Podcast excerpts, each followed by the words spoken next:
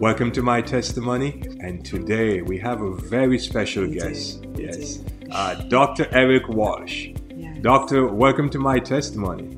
Uh, thank you for having me. It's good to be on with you guys, um, and uh, look forward to this. Yes. Yes, and we're looking forward to this too, and um, just to see your journey throughout yeah. your career mm-hmm. and the things that you've been through, and uh, how God has kept you and your family throughout it all. So um, welcome again, and um, it's a pleasure meeting you again. Good meeting you guys again as well.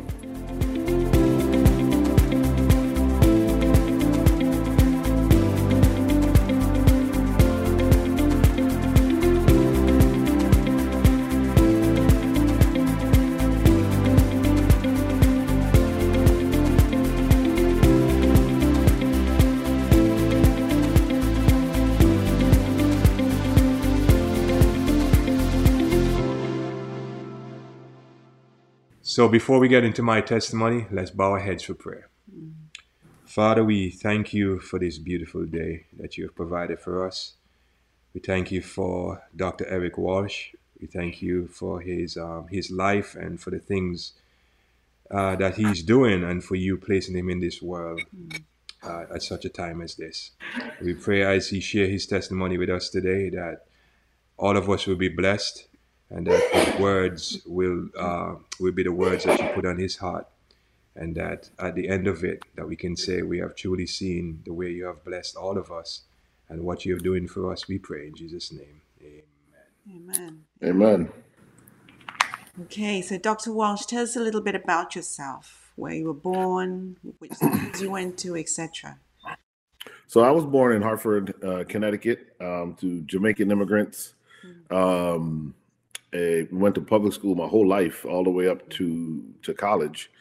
Um, it was at college when I finally went to an Adventist school. I went to Oakwood University um, for four years as an undergraduate, and then um, went to, um, I actually did one year at Wake Forest University um, in North Carolina, and then did um, uh, my medical school training at uh, the University of Miami in Florida. Okay. Um, So, you know, I've actually finished high school in Miami as well, something that kind of is relevant. I was there, and then I went back for medical school.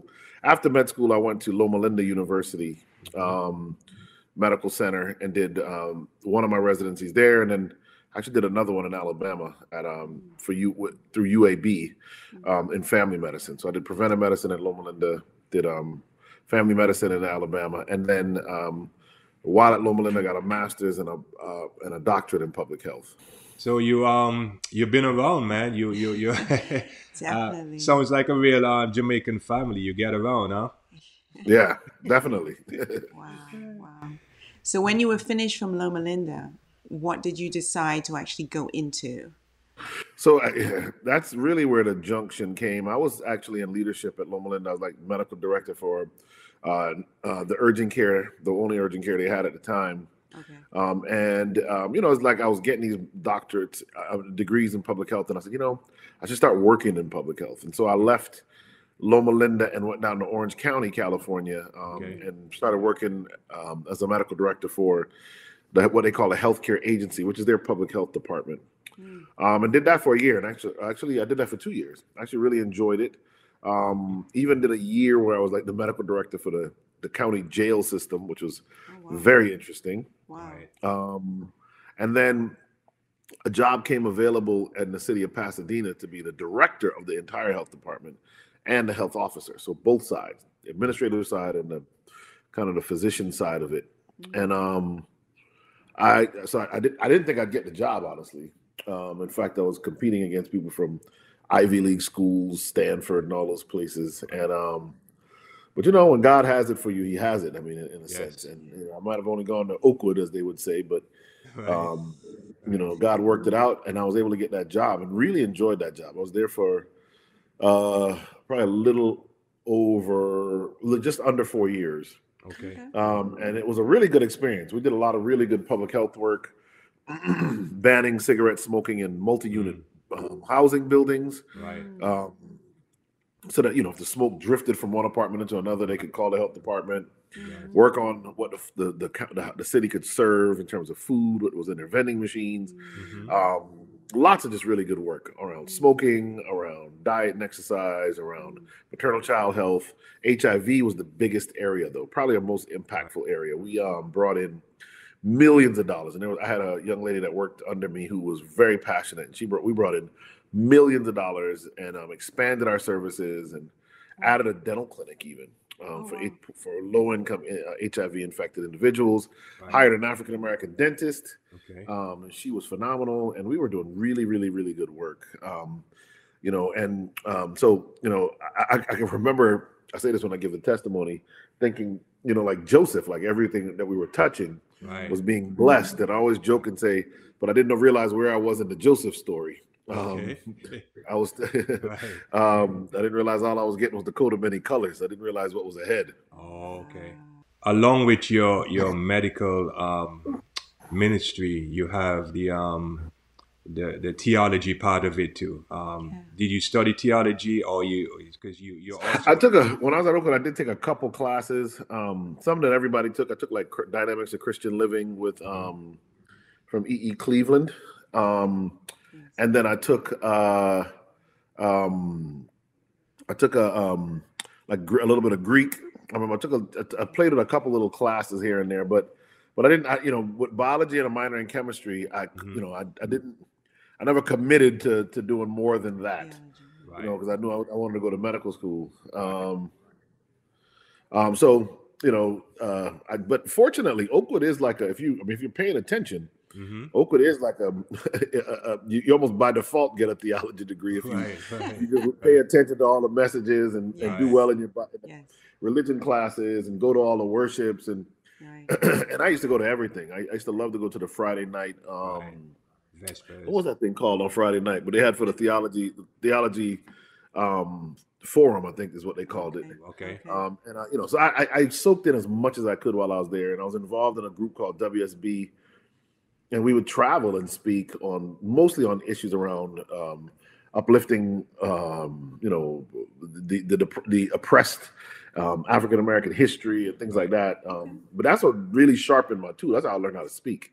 Okay. Was really traveling okay. with them and speaking. Um, the first time I really did a public speech um, per se was at Oakwood for a Black History contest, and I, okay. I did a speech off the top of my head and won second place. Oh, wow. And that was it. That's how I got into speaking, right. honestly. Then I joined W S B and, and kind of went from there. Okay, okay, wow. right. Because you are you you you're a well-known speaker. You um you travel a lot and you speak at um at different churches. You you actually uh, spoke at spoke our at church. Plantation. Uh, yeah. yeah. Oh yeah. Times. times. Yeah. yeah. So yeah. Uh, so we have here, you know, and um. So going back a little bit uh, to that Joseph of coat of many colors, um, what happened there in California? Um, and then it's a thriving clinic, right? And then what happened yeah. there? And then we're going to fast forward a little bit to what happened in, in Georgia when you got there. So in Pasadena, because I was the director and the health officer for the city of Pasadena. Mm. For those who aren't aware, Pasadena is one of America's most celebrated cities. It has the Rose Bowl, the Rose Parade. Mm-hmm. Um, has its own health department. So separate from the county of, of Los Angeles, mm. the city has its own health department, as does Long Beach. Mm-hmm. So um, there's a lot of autonomy. There's a lot of learning. And like I said, it was a, I learned a lot and I was able to do a lot, honestly. Mm-hmm. Um, but... What happened was I, I did I, I was asked to speak for the mayor's prayer breakfast in two thousand twelve. Okay. And um, the group that asked me to speak was very good. Um, and you know, as a Christian and as a physician, right. helped at the time public health officer, mm-hmm. I did a, a speech. I incorporated as much as I could to make it very well rounded. But obviously, you know, what came through was that I'm a Christian. Right. Um, even though I quoted from you know Arabic scholars, you know, I try to really make it as as as as uh, um, unobtrusive as possible, but at the same time, it was clearly very Christian because mm-hmm. I think I actually spoke. I think I talked about Jesus as the center of the of the, of the talk. Right. I got a standing ovation, and after that, I was speaking everywhere in Pasadena, all of the Sunday churches. Right. I spoke at um, Friendship Baptist Church, the oldest church I think in the city, the Black, an African American Baptist church. I spoke at the big mega church on Lake Avenue, Lake Avenue Church. Mm-hmm. Um, I spoke from almost all of the uh, civic organizations. Right.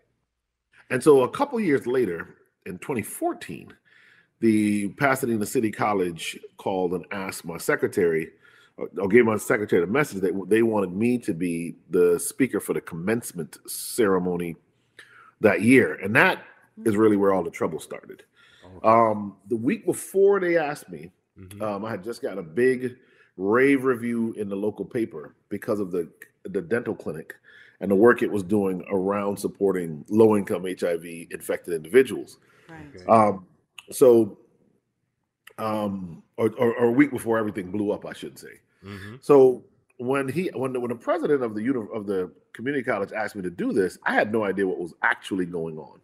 Okay. Um, you know, they say not all money is good money, and in this case, not every opportunity right. is a good opportunity. Right. Mm-hmm. So I was asked to speak at the school, and I said yes. I, I really enjoyed doing that kind of stuff, and still do. Mm-hmm. Don't do it nearly as much. I just preach now because I don't get. I'm probably never get an invitation back to a college again. Wow. But um, mm-hmm.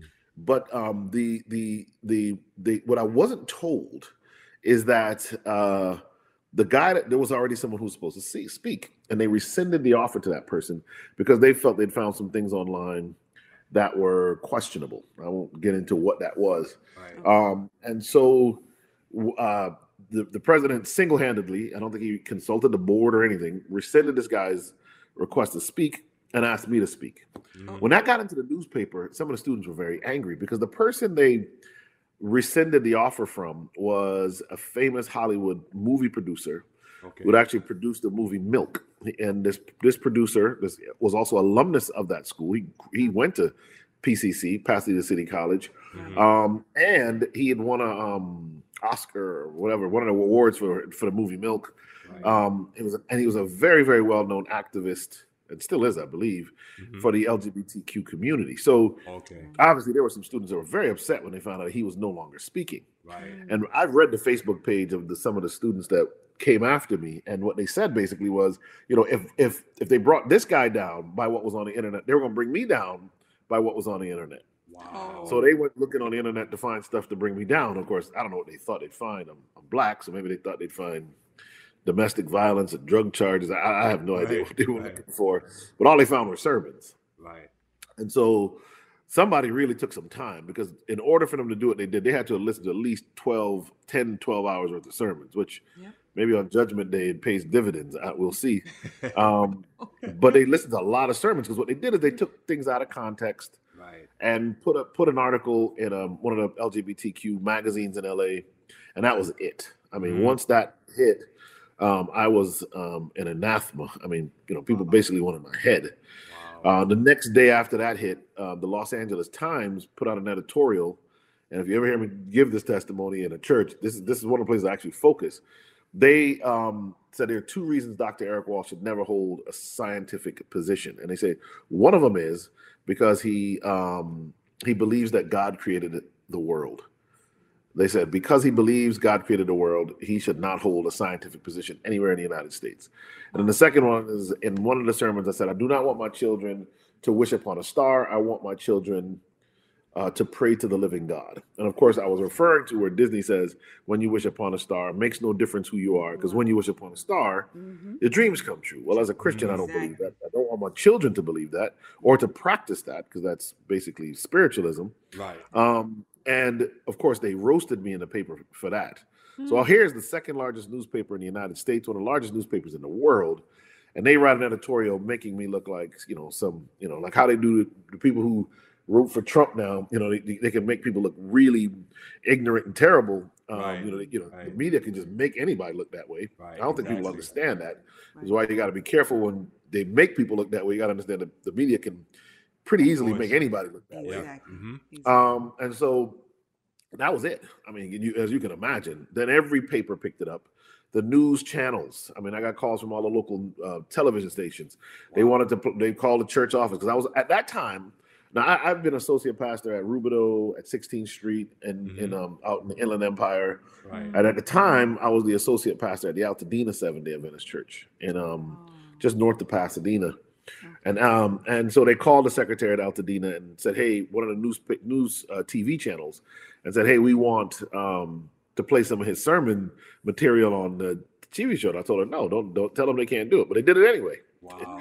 Um, fortunately, it was a very nice piece of a sermon. It was, I thought okay. it was a good piece of a sermon. So um, it, that you know, and that's how bad it got.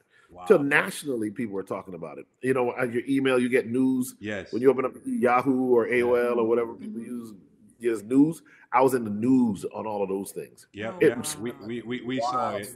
We, we did see it too. Yeah, yep. yeah. And that was it. I mean, so and you know, in a moment, it's all over. I mean, and of mm. course, of those people in the town who are against um, Christians or or or whatever. I mean, they, they came for me furiously, mm. um, and you know, it was it was that was very painful. Um, and I remember sitting and talking to the city manager about what happened, and um, him saying, you know, he would, um, he would, um, you know, he he did not want me to leave. He, you know, he he never said he thought I did anything wrong, right? But he was like, you know, it's going to be very difficult for you to right. stay in this job because in a public health position, you have to, yeah. the public kind of has to like and trust you. Right. As you can see with COVID, what's happened. Right. Many of the public health people have had to quit their jobs because they say wear a mask and people come after them. Right. So exactly. it's a tough job in general, honestly, because you are making rules a lot of times people don't want to follow. Right. But long story short, um, you know, um, I really, I mean, it was it was brutal all day, every day. The local newspaper. So I talked about the Los Angeles Times. There's a local paper called the Pasadena Star News. Mm. And they really, that guy that owned the paper had it in for the city anyway. And of course, he was anti- Christian, mm-hmm. um, and he, I, what I heard is like he was like an atheist Catholic, okay. which I've met wow. a few of them when I was in California, wow. and that guy really laid into me. I mean, you know, I was like, and of course, the more these stories were out, the more people clicked on the stories. The, you know, that's what he wanted. He wanted clickbait. Right. Right. So he just, he just, I mean, one day I was like, there were like four page stories on the front page, if I remember correctly, all about me. You know, so I mean, he, they went in on me very, very hard. On all kinds of stuff. I mean, you know, they were just the the media was uh, uh, um, relentless, mm. and um, you know, it was just horrible. Um, and so, even to get my severance, because in my contract, you know, if you don't do anything wrong and you have to leave, you get right. a severance. Right. The city manager wanted to give me the severance. The H R director, of course, was probably more of a progressive, and to her, I didn't deserve it. And so, I prayed and I asked God. I said, you know, before I went into a meeting at the um, Rose Bowl Country Club. Next mm-hmm. to the big football stadium. Mm-hmm. And I said, Lord, you know, I need this. You know, things are falling apart. I think by then I might have already told the city manager I would resign.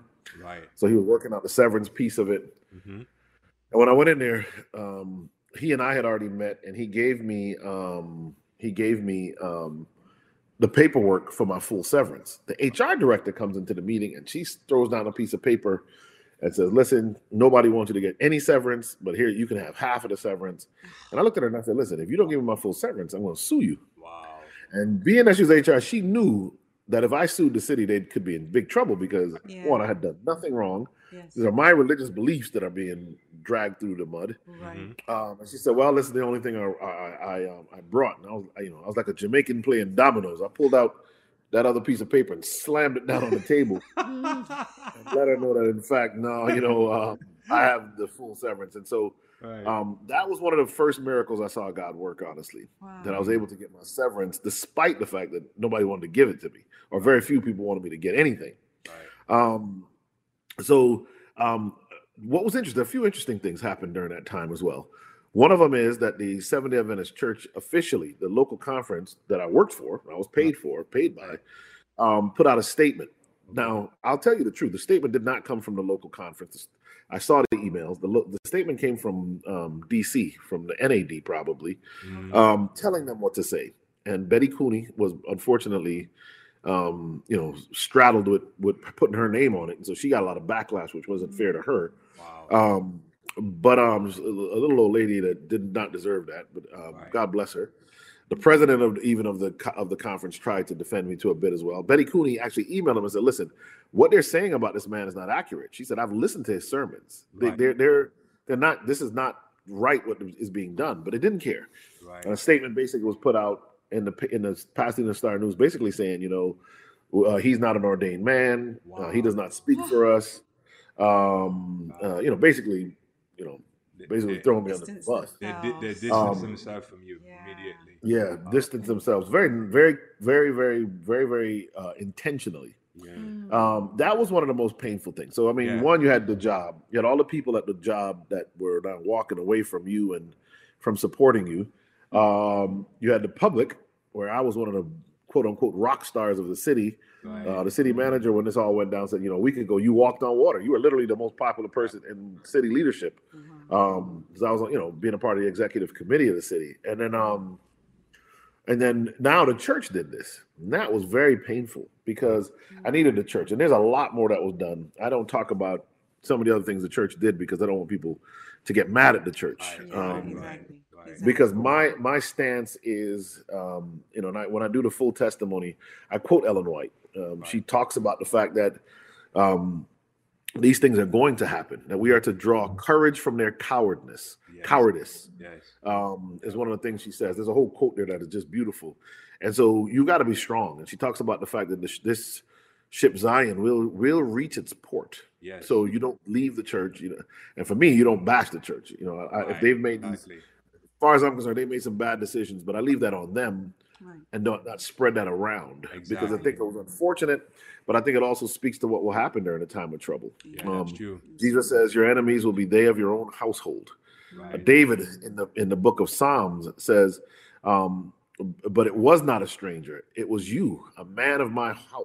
Yeah. Uh, he says, "It was not a stranger, lest I could have borne it, right. but it was you, a man of my own household." I'm paraphrasing yeah. that. Yeah. He says, "But that's what hurts so much," and so. Between those two statements, you get the understanding that folk we trust today, institutions we trust today, will one day not be so trustworthy, I don't believe. Um, it's true. Uh, so I, that was a very painful part of this as well. Um, uh, there, there's more in there, but I mean, that, that's the big gist of it. Um, right. I will mention this, though. When that happened, the Sunday pastors, I had spoken to many of their churches. Mm-hmm. Every week or once a month, the Uh, the pastors had a big thing, and the city officials would come and talk. I was one of their favorite people to come talk to them. Okay. And um, I would, you know, so I was very cool with all of the pastors in the town. Um, and the Sunday pastors are the ones who actually had me meet them in the basement of one of the churches and anointed me with oil. Oh, wow. Um, wow. When the church put that statement out, it was the Sunday pastors who actually anointed me with oil and put a, and, you know, reminded me that there's a calling on my life and that God was going to see me through all of this. Wow. Um, so it was a very stark difference, and of course they're not an organized group like the, right. like the church, like our churches. But it was it was the group of first day uh, preachers and pastors right. who came who who kind of insulated me in uh, in that moment at least. Right. Um, you know, giving again, giving giving me direction that God was still there. Yeah. How are you feeling going through this situation? You know, you, well, let me tell you something. When it when it When it first happened, my first few articles started to drop. Mm-hmm. I laid on my face probably for two, three days oh, wow. on the bed in my in my house, and I can and I remember I say this in the testimony sometimes. As I would lay there, I could feel a weight on my back, as if like a demonic force was sitting on me. Wow. And um, every now and again, the weight would lift. Okay. One time when the weight lifted, I said, "Lord, why? How is it that this weight lifts from time to time?" And it was like the Spirit of God whispered in their mind and said, "Someone is praying for you right now." Oh, wow. Amen. Wow. Amen. So uh, when that weight would lift, it was like someone was praying for me. Um, eventually, I tried to go back to like going to the gym and stuff. Eventually, I just canceled it because it was, it was such a big, I mean, and being in the epicenter, like everyone already knew me from before all of this. Mm-hmm. It was just too much. Um, but it was very, very, very, very disheartening. Um, you know, I, You know, I, one of my one of the Psalms that I love is where David says, and Jesus, of course, quotes it on the cross, "My God, my God, why hast thou forsaken me?" Right. Um, and that's how you feel. You feel like God has forsaken you. Right. Uh, one of my favorite texts became, I think it's First Kings nineteen four, where the prophet Elijah says, um, it, "Lord, now take my life, mm. for I am no better than my ancestors." Right. And this is when he was running from Jezebel. And right. Elijah basically said, "Look, Lord, you can take my life.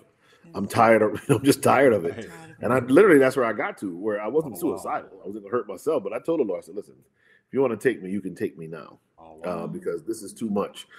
The other part of the testimony that is very critical that I, that I we haven't touched on yet before we go to Georgia, because it all dovetails in, right. um, is that I was, you know, my spirituality was waning a bit. Even though I was still pastoring, preaching, mm-hmm. the success of this job had me going to events and stuff. Now, I never started drinking or doing drugs or nothing like that. Right. But just being in some of these circles, compromising in conversations and on times, you know, uh, being places where you sh- normally would never be as a Christian, or right. uh, you know, I, you know, I won't get into too much detail, but you started to compromise your walk yes. in yeah. some ways. And that's where I was when this all happened. You know, mm-hmm. when it hit, I was in a place where I, I think I was, I was so caught up on the career. Yeah. Um, and, that's, I, and I make sure I say this when I say the testimony. I, I wasn't some saint that got butchered. I was a man that need, needed correction. Right. Um, and, you know, people had wanted to submit my name to be the Surgeon General under Obama mm-hmm. because I'd worked, you know, I, I had done, um, um, I didn't mention this before, but, you know, I'd been on some advisory committees for Bush and Obama. Mm-hmm. Um, so there were people who were saying, you know, you should go work for the Obamas. Mm-hmm. Um, Uh, or be the head of the health department for the for the county of Los Angeles. Right. You know, my career trajectory was looking so good. I was getting, I had just been hired for a professorship at the University of um, Southern California, which, of course, once all this stuff happened, they everybody washed their hands of me. Um, even at um, University of California, Irvine, where I used to teach mm-hmm. a class, just one mm-hmm. class a year. You know, I couldn't even get them to respond to give me like a letter of recommendation or just say I haven't worked there. I mean, people, I mean, I, I was, a, again, I was like, I was like an, an anathema. I mean, people wanted nothing to do with me. Mm-hmm. Um, so I always say that, in fact, um, God knew what he was doing. Mm-hmm. Um, and when I give the full testimony, I quote where Ellen White talks about um, the need uh, for us to go through correction. Yeah. Um, and that God, God's love for, she says, um, God's love for us in our darkest hour is as strong as it is in our like our brightest noonday. Um, and I'm paraphrasing again, but she she speaks to the fact that even in our trials, God loves us, and God is just trying to work for us. Yep. And that's what happened. I mean, it was in hindsight, spiritually is one of them. So people always talk as if this was some terrible thing, and I lost. Right. I look back on it as probably one of the best things that could have really have happened to me, right, especially right, right. if this is the trigger that gets me into, you know, seals my seat um, right. um, at the welcome table in glory. Um, so, you know, it, I always mention that, that, you know, like Joseph, there was some correcting that needed to be done. And um, I believe that this was the process, a very public, uh, um, you know, uh, trying, difficult. So you use the word broken. I mean, it broke me. Mm-hmm. Um And so, you know, I, I had to, you know, I had to walk away from that job. Interestingly, though, earlier that year, in January of twenty fourteen, I had started the process of applying for a district health officer job with the state of Georgia. Mm. I'd done two virtual interviews um, before the COVID. This was back in, they were already doing these, you know, like this. And I interviewed with them. So, you know, so you wouldn't have to fly back and forth. Right. They were ecstatic to have me to come join them. Oh, wow. So they flew me out as soon as this, this scandal hit in Pasadena. Okay. I got the word from Georgia that they wanted me to come interv- do the final interview in person. So they bought me a plane ticket, flew me to Atlanta mm-hmm. to interview with them. Mm-hmm. And um, uh, it went so well. I don't even think I got all the way home before I got the call that they wanted me to take the job. Oh, wow. wow. And I was thinking, look how God right. delivers. I mean, I'm going to leave blue California, go to red Georgia, mm-hmm. um, and I should be a lot safer. Um, I should be okay. Um But, you know, some of the stuff you just can't run from. And so when the state of Georgia, and this is while everything else is happening. So even right. while I'm trying to get the severance, this is all right. happening. In fact, okay. I think the city manager got news of this while we were in that severance meeting.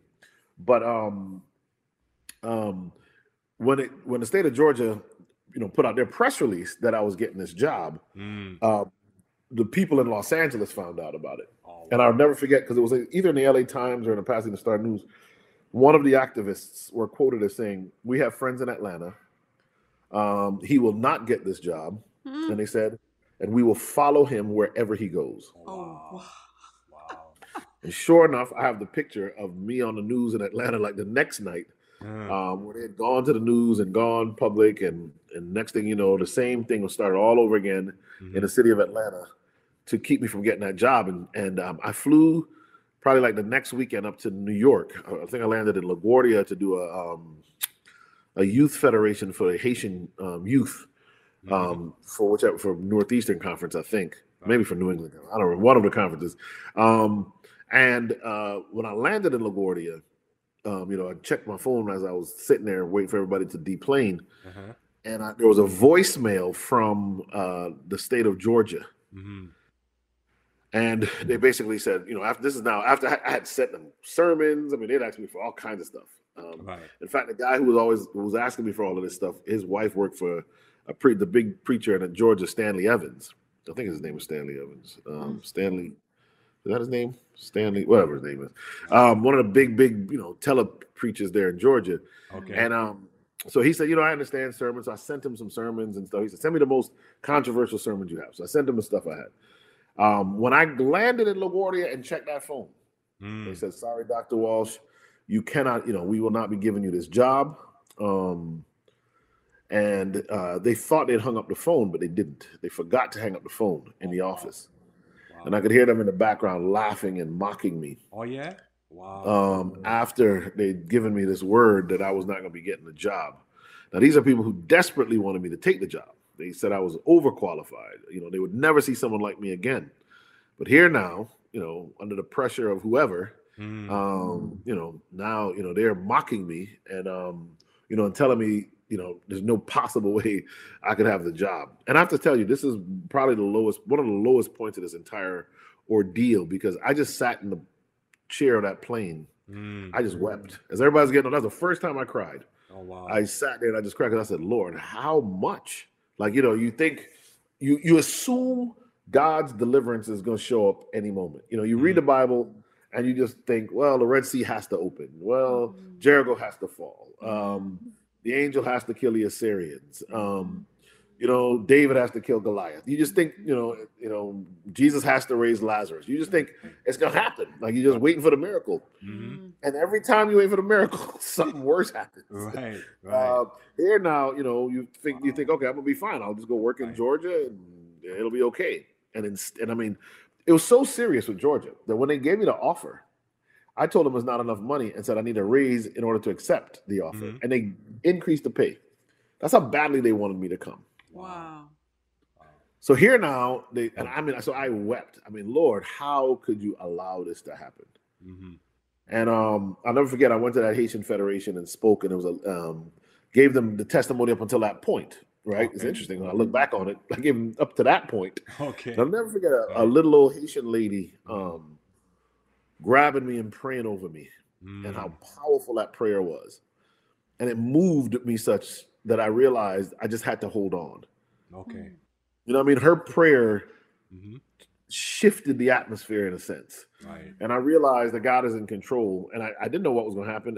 I was going to have a lot more doubt and a lot more worry before it all worked itself out. But um, that prayer was powerful. So you never mm-hmm. underestimate what it means when we pray for folk. Right. Um, so, um, yeah, so now, you know, I'd lost the two jobs. um, I resigned in Pasadena. This had happened in Georgia. Um, I was sitting on my friend's couch in um, Yucaipa, my friend Derek, and um, and I said, and he was like, you know, what are you gonna do? You don't have a job. Of course, I'm Jamaican, so I, was, I had like, I, I was still pastoring. They're still paying me as much as the church said, what they said about me, right. uh, and I was moonlighting at one of the urgent cares. Mm-hmm. Um, so I lost my primary job, but I still mm-hmm. had work. But, you know, it wasn't enough, and I, I couldn't stay there. I mean, with everything that had just happened. He said, what are you going to do? You don't have a job. Um, and I said, you know, I always wanted to be a missionary. I always wanted to work in Guam. Oh, wow. And he said, Guam. And I, it was almost like I could tell him maybe he didn't know where Guam was. And um, uh, I said, yeah, Guam. I said, you know, they've tried to get in touch with me before, but mm-hmm. I was attending at Loma Linda. But, um, you know, I was always too busy with my career to go do missionary work right. like that. Mm-hmm. Within thirty minutes of us having that conversation, I got an email to my cell phone that said, Doctor Walsh, um, uh, this is, um, I forget her name now, the recruiter for the Guam Seventh-day Adventist medical clinics, um, and we would love for you to come be a missionary in Guam. Within thirty minutes. I'd never talked to the lady before in my life. Wow. And within a few weeks, I was basically on my way to Guam and spent the next year in Guam healing from all of this madness. Oh, wow. Um, wow. So, you know, I was able to go to a nice tropical island in the Pacific right. and snorkel and jet ski and, you know, and play basketball. I mean, it was a, it was a nice year, good church folk, good ministry, good work. Um, so, I, I, you know, God gave me an out. And in, in the testimony, I talk about that he, hide, you know, he, he hideth my soul in the cleft of the rock. Mm. The Chamorro people, the indigenous people to that island, they right. call the island the rock. That's mm. the name. That's the indigenous name for the island. Wow. God literally hid me in the rock, and got me away from all the craziness that was going on um, on the mainland U S and put me over there in Guam. And I remember on the plane on the way over there, I was I was still angry with God. You know, mm. even as I was flying over there, I was like, you know, Lord, I quit. On the plane, I told God, I quit. I won't preach no more. I'm done. Um, if this is what preaching gets you, you know, exiled. Wow. And all of this, I said, Lord, I quit. Mm. And when I land, Doctor Robinson, the medical director, and one of the young ladies that works in the clinic at two a m their time, came to pick me up and bring me to my apartment. And um, it was um, it was funny because he said, you know, I, I just told God how much I wasn't going to preach. The first thing, one of the first things he says to me is, Doctor Walsh, we're glad to have you. Um, we've been listening to your preaching on audio verse. You're scheduled to preach Wednesday night. um, for, for prayer be wow. And before it was all over, I spoke at pretty much every church on the island, and then right. I did even I even did um camp meeting for the other island, Saipan.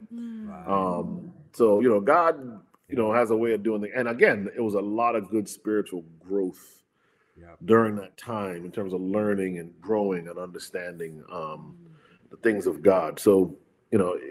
God works things out. I mean, that's all I can say. Right, right. So, um, your your, your family, your wife. Yeah. Um, what happened? To yeah, where, where was she in this whole process? How mm. did she feel about you know? Well, I, I I can't say what she felt. I can only say what happened, mm. and that is that basically, um, we we went separate ways. Oh, wow. Um, it was probably one of the most difficult parts of the whole thing as well. My kids went that way, and um, wow. really never came back together. Um. And so when I went to Guam, I went alone, mm-hmm. um, and that was part of the pain of it as well. Mm-hmm. Um, um, it was very difficult um, because that was probably the deepest, darkest part of the loss, right, right. especially the kids. Um, so it was, it was, yeah. It, I mean, it was every level of my life, wow. um, except my health. Every other level of my life was was impacted. Mm, right, right, right. So you go into this uh, Job experience, um, and, and funny enough that you said that um, it, it it was also humbling for you, and I can relate to that. You know, because um, I the, the field that I'm in, being a filmmaker, and um, the kind of industry that I'm in, I I, I sometimes media. you know the media industry, the, what, what I'm doing. I sometimes can get really caught up with certain clients and stuff. So I totally relate to, mm. to how that could have happened. So, but God, during this experience, brought you back. Um, what would you say was the, the biggest lessons you learned about being humble and about um, your ego and all that type of stuff? How did this help? Um, I think for me, um, ego is definitely a big part of it and staying humble. I think also ambi- blind ambition. I think God wants us to do well. I mean, Daniel existed at the top of three different kingdoms, basically. Right. Um, uh, Joseph, obviously, was at the top of Egypt. Mm-hmm. Um, Moses, you know, was was the, was a was a prince of Egypt. Right. Um, but all of them were humble. Yes, God could only use them in those positions because they remained humble, and some of them He humbled. Like Joseph, Joseph went through a process of intense humbling, right. um, uh, as did Moses, forty years watching mm-hmm. sheep. Mm-hmm. Um, but the, but uh, so that's the first thing. I mean, God will humble you because He can't use you if you're not humble. Right. Um, there's no such thing as an arrogant Christian. It's an oxymoron. Yeah. Yeah. You can't be a you, you can't be an arrogant Christian. Um, like you can't have a like you can't have a um, a horse with with, with wings. It, you know, it, it it just doesn't exist. Right. So that's the first thing, and God will humble you to in order to be able to use you, um, as He did Paul and many others. Mm-hmm. Um, but then the other part is blind ambition, the idea that you got to constantly move up and climb and do better. And right. at some point, sometimes you have to be careful. There's no again, there's nothing wrong with being the second in command in Egypt as Joseph was, right. but Joseph never compromised anything to get there. Right, that's true. And I think that's really the lesson that you yep. cannot compromise. You, okay. you, you got to be careful that you don't compromise anything. Right. And trying to get ahead, you have, must remain true and faithful to the teachings, to, to the keeping of the Sabbath, which is one of the places where many of us, um, you know, we're trying to climb. We we cheat on the Sabbath. Yeah, that's true. Yep. yep. Um, it's an easy cheat. A lot of people won't see what you're doing. Right. So um, those are some of the big lessons. I think. Also learned um, probably one of the most important things I learned is that you can. At the end of the day, God is the only thing that is completely trustworthy. Yes. Yes. Yes. People will fail you, turn on you. Family will fail you, turn on you. Mm-hmm. Institutions will fail you, turn on you. Mm-hmm. But God will never fail you or turn on you. Amen. Amen. That's true. That's true. Even when it seems like He has, yep. God has not. He has a plan. And he will pass you through the, the fiery furnace. He'll f- pass you through the lion's den. He will pass you through the prison like he did Paul and Peter. I mean, he will, he will do all kinds of things. But in the end, God has a plan for you. Right. Okay. Okay. Amen. Okay. Amen. So after you were in Guam, what did you do after that when you came? So in order to, in order to, United States? Yes, but to tell the story right, I got to go back a little bit. So before, right before I went to Guam, the I started getting barraged with um, religious liberty attorneys. I'd wanted okay. to use the Seventh-day Adventist Church's uh, religious right. liberty department, but I was told by someone I know personally um, that when they heard about it up at the N A D, when they heard about um, my story, mm-hmm. many of them were ready to come to my defense, but they were told by someone above them that they were going to distance themselves from me. And then that wow. article came out. Wow. However, people on the outside of our denomination thought it was a great opportunity. So I started, I got at least four or five different religious liberty firms reached out to me. Mm-hmm. Um, one of them actually took it upon themselves and got a public um, a Public Records Request Act done in Georgia and got all of the, and Pasadena, and got all the emails, all the information. And that guy called me and he said, listen, you have a case. This mm-hmm. is a clear case of religious discrimination. Right. Um, and so I prayed about it because I didn't know how to pick the Lord, pick a lawyer. I'd never picked one before. Right. right. And when I prayed about it, I, I said, Lord, whoever is, I said, because most of them wanted you to, to fax you something, you sign it and you send it back. Right. I said, Lord, whoever's willing to come talk with me, break bread with me, mm. um, kind of get to know me and get to know the story, that's who I'm going with. Okay. And I okay. think within twenty-four hours, um, uh, First Liberty Institute out of Dallas, Texas, uh, First Liberty reached out, um, Jeremy Dice reached out to me and said, hey, we want to represent you. We're willing to fly to Los Angeles. We'll take you to dinner. Um, And let's talk this through. And I knew right then and there, that's who God wanted me to go with. The only group that ever that offered it like that. Right, right. When they flew out, this is before I went to Guam. But when they flew out, I played, um, you know, I told them the whole story, played them the the the the, the voicemail mm-hmm. from the state of Georgia. The two attorneys almost like did a high five. Mm. And um, I was like, you know, wow. that was terrible what they did. Why are you celebrating? They said, listen, every time they take a case like this, God shows them a piece of evidence in advance. Mm. That uh, shows him, shows them that um, the case will be won. Okay. Um, wow. And so they said, this is that evidence. Right. So when I went to Guam, I had already, you know, things had started off. I actually had to fly back from Guam and go to Atlanta and face cameras again. And every time, there were a few times through this whole process, I had to go in front of cameras. Every time I did, the whole story came back up and the whole turmoil came back up oh. in the media. Right. Um, but I, had to, you know, so we started the process. We filed something with the E E O C, the Equal Employment Opportunity Commission for the United States. Mm-hmm. And under the Obama administration, long story short, it was just shot down. They were like, nope, there's nothing here. We're not following it, blah, blah, blah, blah. Wow. So um, by then I had come back from Guam or was about to come back from Guam. And um, God blessed me again, got me a really good job back in California, making more money than I'd ever made in my life. That's the irony. Wow. Of um, the story. I wound up with a better job. In fact, when the when um, well, I'll get to that in a second. So, um, um, you know, when we found out that the, the Obama administration's E E O C was not going to follow up on this claim, mm-hmm. um, my attorney said we have to ask the, the the federal government for permission to sue the state of Georgia, mm. and um, which I thought was crazy that you have the government. The government has to give you permission to sue the government. Um, wow. And so they gave the permission, and that's when the real lawsuit started. Um, and again, I had to fly back to Georgia and mm-hmm. go before the cameras, and the whole thing blew up all over again. That time when it blew up, um, or maybe it was the next time, but that time when it blew up, I think, um, it you know, even the people where I was working in California started to find out about it. Mm-hmm. The lady who was uh, running the organization I was working for, Um, when she found out about it, called me into her office, and I was like, "Oh no, I'm gonna get you know, here it goes again. I'm gonna tell them right. get out of here." Right. Um, she was like, "But she was like, no, I'm a Christian," and she said, "You have the right of freedom of speech," and blah blah blah blah blah. She said, "We're kindred spirits." She had gone through something similar, mm. and so ironically, this time I was in a place where the job was secure. I didn't have to worry about my job. I could just right. deal with the case. Okay. Um, just to show you the little things that God does. He put me probably the only place in I would have been safe, one of the few places I'd have been safe at the time. Right. He made sure I was there. Hmm. Um, so uh, you know, when the case goes forward, we go through discovery. I mean, these guys asked me for every sermon. Literally, the state of Georgia asked for every sermon I've ever preached. Even if I'd written it on a napkin in a in a, in a yeah. restaurant, I was supposed to wow. I was supposed to submit it.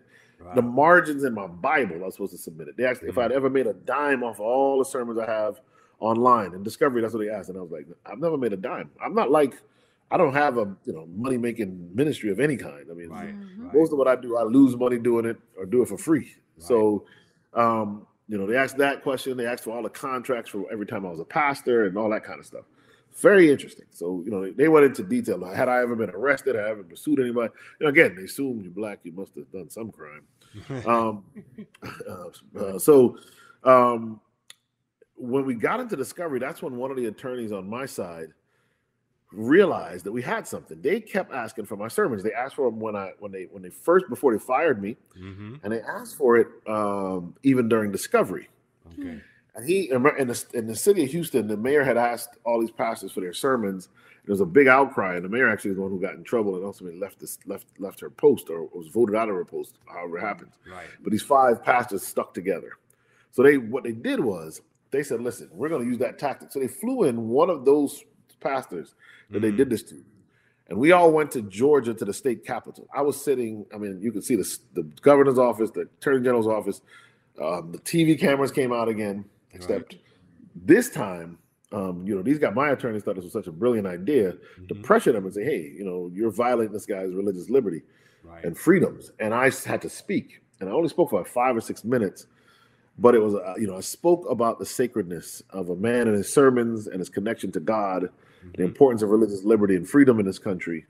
Um, and that that was when it changed. When I got there that day to the state capitol, mm-hmm. there were over forty-something people to, in support of me.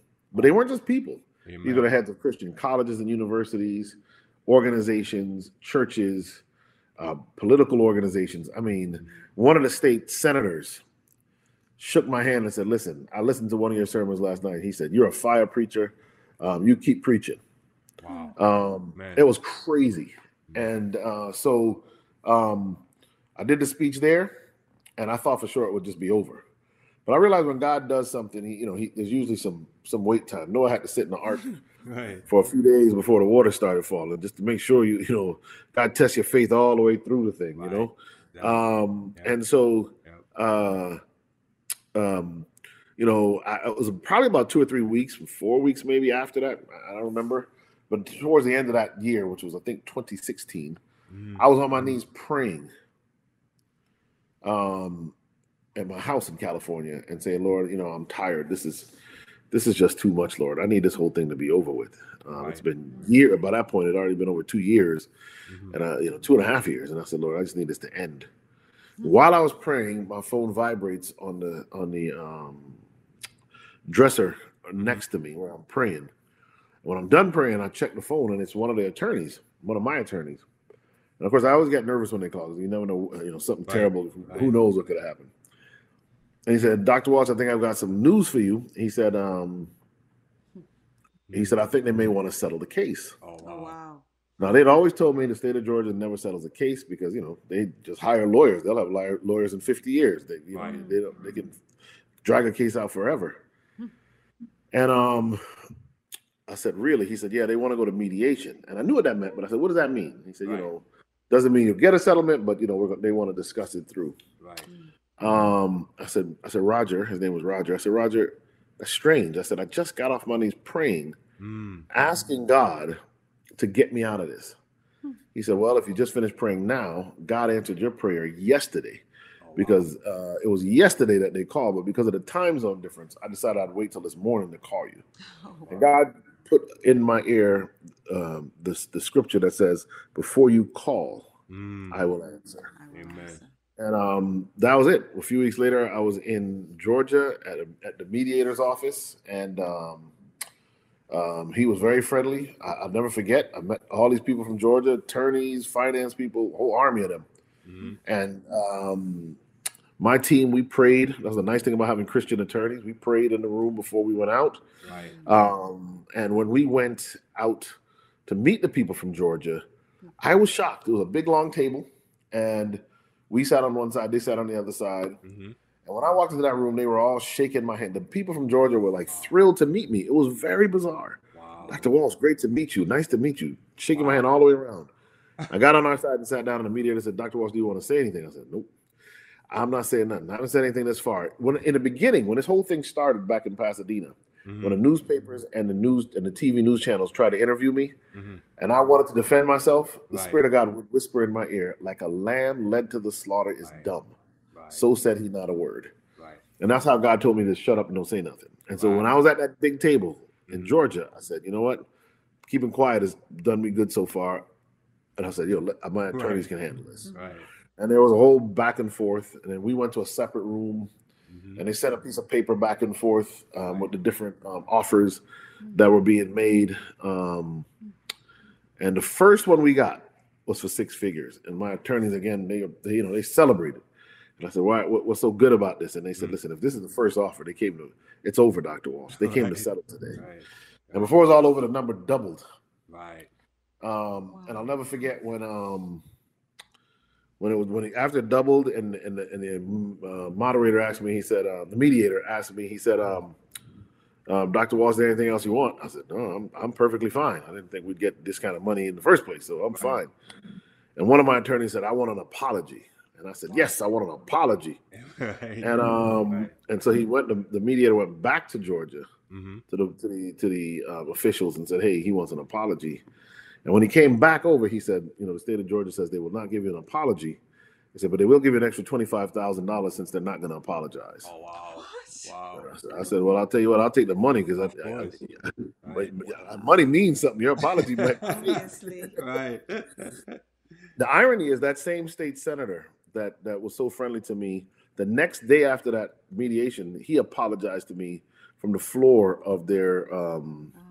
their their state assembly or Congress or whatever they call it in Georgia. So I still got the, I, even then I still got you some got bit of an apology right. from somebody, yeah.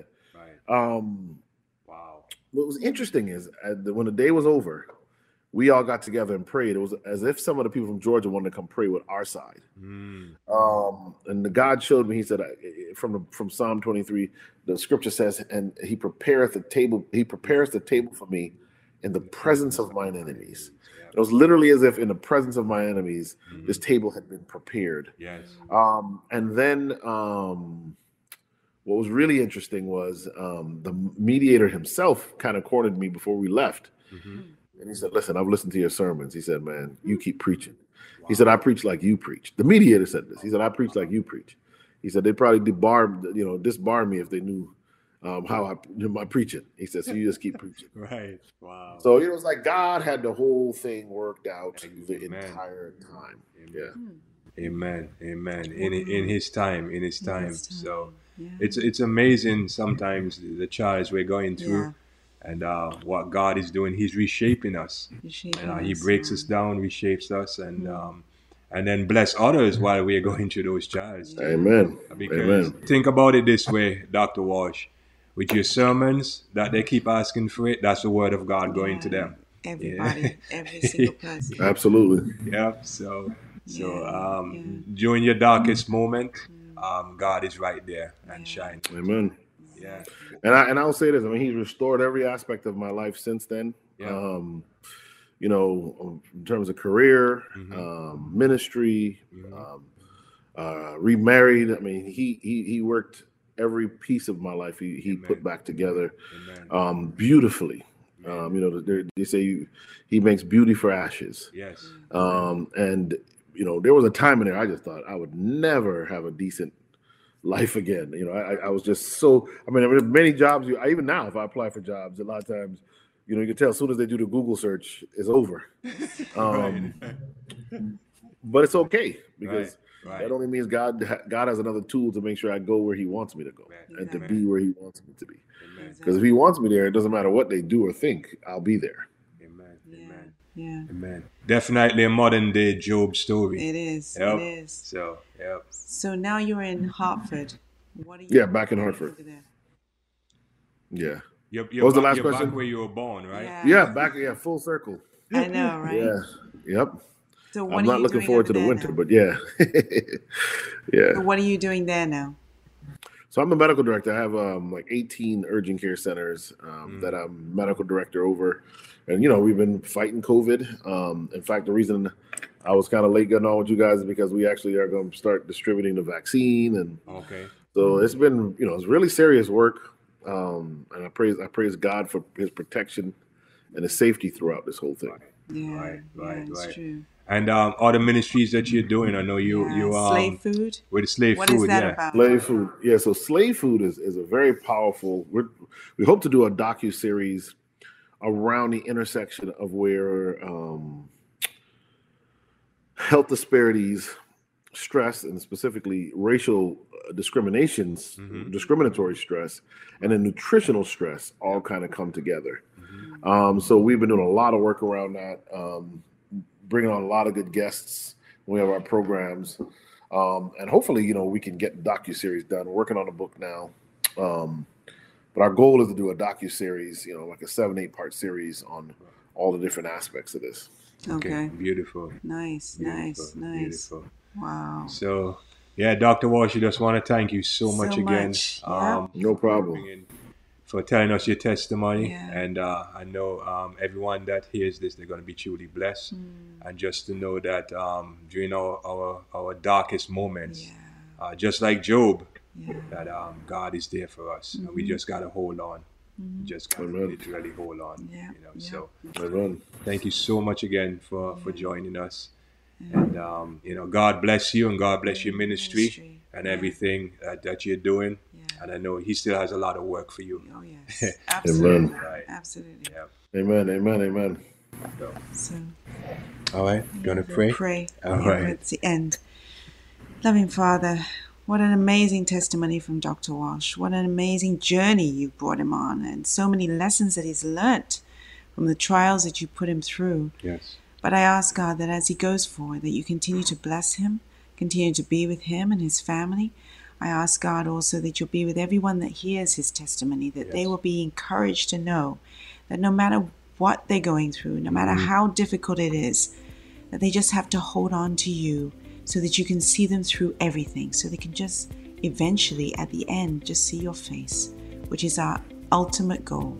It's our prayer in Jesus' name. Amen. Amen. Amen. Amen. All right. All right. So thank you so much again. Yes. Thank you guys for joining us, man. Yes. And um, hope to see you soon. Maybe after COVID, man. Yeah. You can, yes. You can. We can get you back in South Florida, South man. Florida. yeah. I'd right. like that. So yeah. We'll tell we'll tell Phyllis hello for you. Please do. Please do. All right. Yeah. All right. Take care. Okay. All right. All right. Bye.